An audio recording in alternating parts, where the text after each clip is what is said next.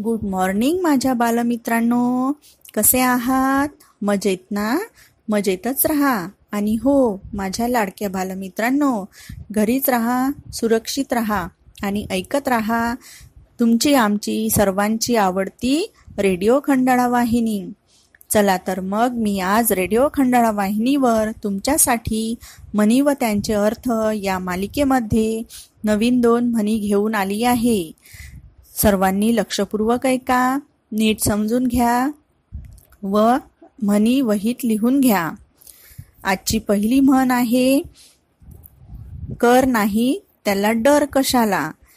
याचा अर्थ असा होतो ज्याच्याकडून गुन्हा घडलेला नाही त्याला कशाचीही भीती बाळगण्याचे कारण नाही. अर्थात ज्या मनुष्याने एखादा अपराध केलेला नसेल त्याला त्याबद्दलची भीती वाटण्याचे कारण नाही. ज्याच्या अंगी दोष नसतो तो उजळ माथ्याने फिरतो आणि जो अपराधी असतो त्याला नेहमी भीती वाटत असते. म्हणूनच म्हटले आहे कर नाही त्याला डर कशाला? आजची दुसरी म्हण आहे कामापुरता मामा. याचा अर्थ असा होतो गरजेपुरते गोड बोलणारा मतलबी माणूस. म्हणजेच आपले काम पूर्ण करून घेईपर्यंत गोड गोड बोलणारी व्यक्ती. यालाच म्हटले आहे कामापुरता मामा. चला तर मग पुन्हा भेटू. उद्या सकाळी याच वेळी. तोपर्यंत गुड बाय धन्यवाद. विद्यार्थी मित्रांनो यानंतर ऐकूया शिष्यवृत्ती व नवोदय. तसेच स्पर्धा परीक्षासाठी उपयुक्त आजची म्हण व त्याचा अर्थ. या भागाचं सादरीकरण केलं आहे कुमारी कांचन धनराज घटाळे पंचायत समिती अकोट यांनी. चला तर ऐकूया आजची म्हण व त्या म्हणीचा अर्थ.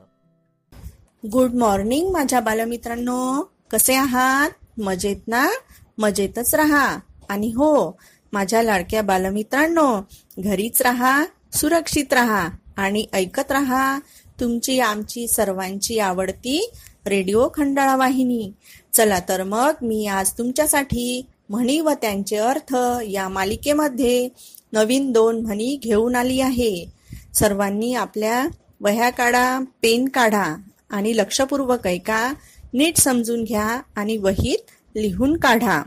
चला तर मग आजची पहिली म्हण आहे आवळा देऊन कोहळा काढणे याचा अर्थ असा होतो एखादी शुल्लक गोष्ट देऊन त्या बदल्यात मोठं काम किंवा फायदा करून घेणे शुल्लक वस्तूच्या मोबदल्यात मोठा लाभ करून घेणे म्हणजेच एखाद्या गरीब व्यक्तीकडून त्याच्याकडून खूप सारं काम करून घेणे आणि त्याच्या बदल्यात त्याला थोडेसे पैसे देणे. यालाच म्हटले आहे आवळा देऊन कोहळा काढणे. आजची दुसरी म्हण आहे करावे तसे भरावे.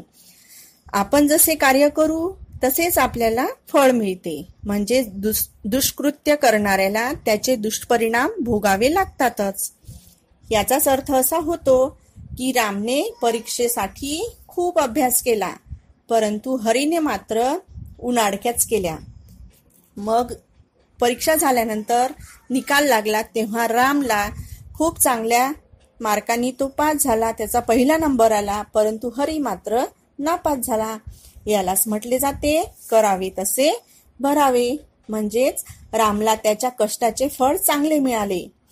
त्याचप्रमाणे मनुष्याने कोणतेही कार्य विचारपूर्वक करावे. ते चांगले आहे की वाईट? आपण करणाऱ्या कार्याचा परिणाम चांगला होईल की वाईट होईल याचा विचार करावा. अविचाराने कार्य करणे चांगले नाही.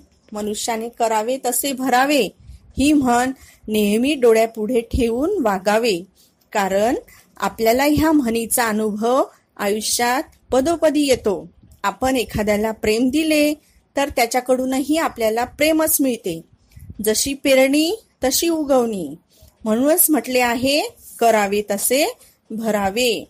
म्हणजेच चांगले काम केले तर त्याचा परिणाम चांगलाच होतो. आणि वाईट काम केले तर त्याचा परिणाम हा वाईटच होतो.